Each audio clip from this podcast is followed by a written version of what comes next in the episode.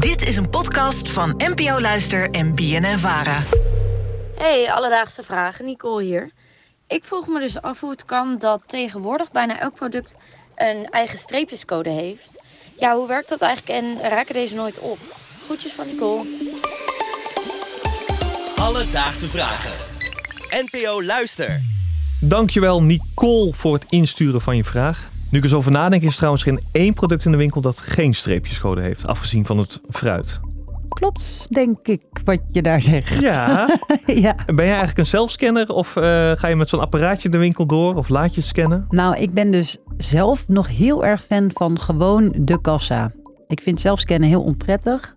Vaak word ik er ook uitgehaald, dus het hele idee dat het snel zou gaan is gewoon niet waar.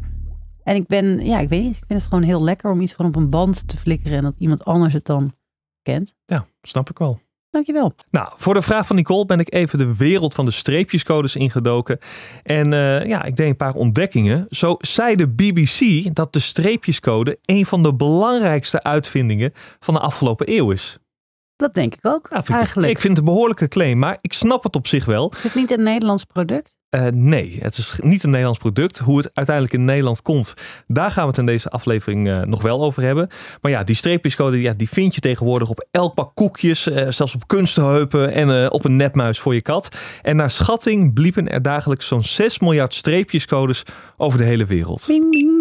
Ja, Moet je je voorstellen als je dat allemaal zo knettergek worden. Nou, voor de vraag van Nicole gingen we ook eventjes uitzoeken hoe dit nou precies werkt. En iemand die ons dat kan uitleggen is niemand minder dan Eva Kleven. En dan denk je nou, huh, wat weet zij er nou van? Nou, zij heeft namelijk voor het Klokhuis ook hier ooit onderzoek naar gedaan. En zij kon ons heel goed uitleggen hoe dit nou precies werkt. Nou, die code die bestaat uit twee delen. Dus je hebt zeg maar die zwart-witte streepjes allemaal, echt de streepjescode. En dan heb je nog een cijfercode daaronder staan. En die cijfercode is eigenlijk eh, precies hetzelfde als wat die streepjes daarboven zijn. Dus die komen met elkaar overeen. En die streepjescode die zorgt ervoor dat ehm, die code die daaronder staat eigenlijk door een laser kan worden gelezen. En zo binair in een computer correspondeert met de gegevens die aan die streepjescode zijn gekoppeld.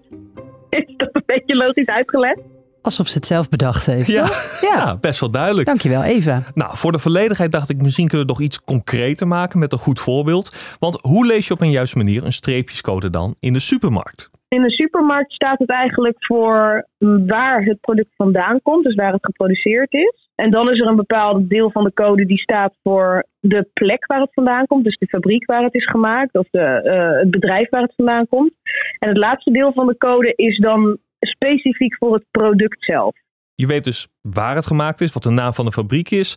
En het bedrijf die het artikel in zijn assortiment heeft. Nou, dat kan je allemaal terugvinden in die streepjescode. Ja, wat natuurlijk super handig is, want aan het eind van de rit weet iedereen dan precies wie nou nog welk geldbedrag van wie krijgt en naar wie dat allemaal moet gaan. Ja, precies. Merel, heb je trouwens ook een idee hoe lang de streepjescodes al onder ons zijn? Ik heb geen idee. Ik had zelfs het verkeerde idee dat het een Nederlandse uitvinding was. Dus uh, nee, ik ben vanaf nu iemand die hier niks van weet. Nou, dan ga ik jouw kennis uh, vergroten, want het werd zo'n 75 jaar geleden bedacht door de Amerikaan Norman Woodland. Hij hoorde van een studiegenoot dat supermarktketens op zoek waren naar een systeem om producten makkelijker bij de kassa terug te vinden en zodat je als klant sneller kon afrekenen. En vanuit de Morsecode bedacht Norman toen een codetaal met korte, lange, dikke en dunne streepjes. En gecombineerd met wat kennis van elektronica ontstond zo toen de basis voor de streepjescode. Toen pas. Ja. Voelt echt als iets wat al heel lang bestaat. Uh, was niet een van de vragen ook, raken ze nou ooit op? Nou, ik ga eerst nog eventjes uitleggen uh, hoe het uiteindelijk naar Nederland komt, want dat is ook wel een verhaaltje op zich. In Nederland was de streepjescode voor het eerst hier te bewonderen in 1977 door ene Albert Heijn. Die nam het vanuit Amerika mee. En naar verluid is er zelfs een quote van hem nadat hij voor het eerst ja, het mirakel van een streepjescode heeft gezien. En hij zei, ik heb met voldoening staan kijken. Ik dacht, het werkt echt, allemachtig.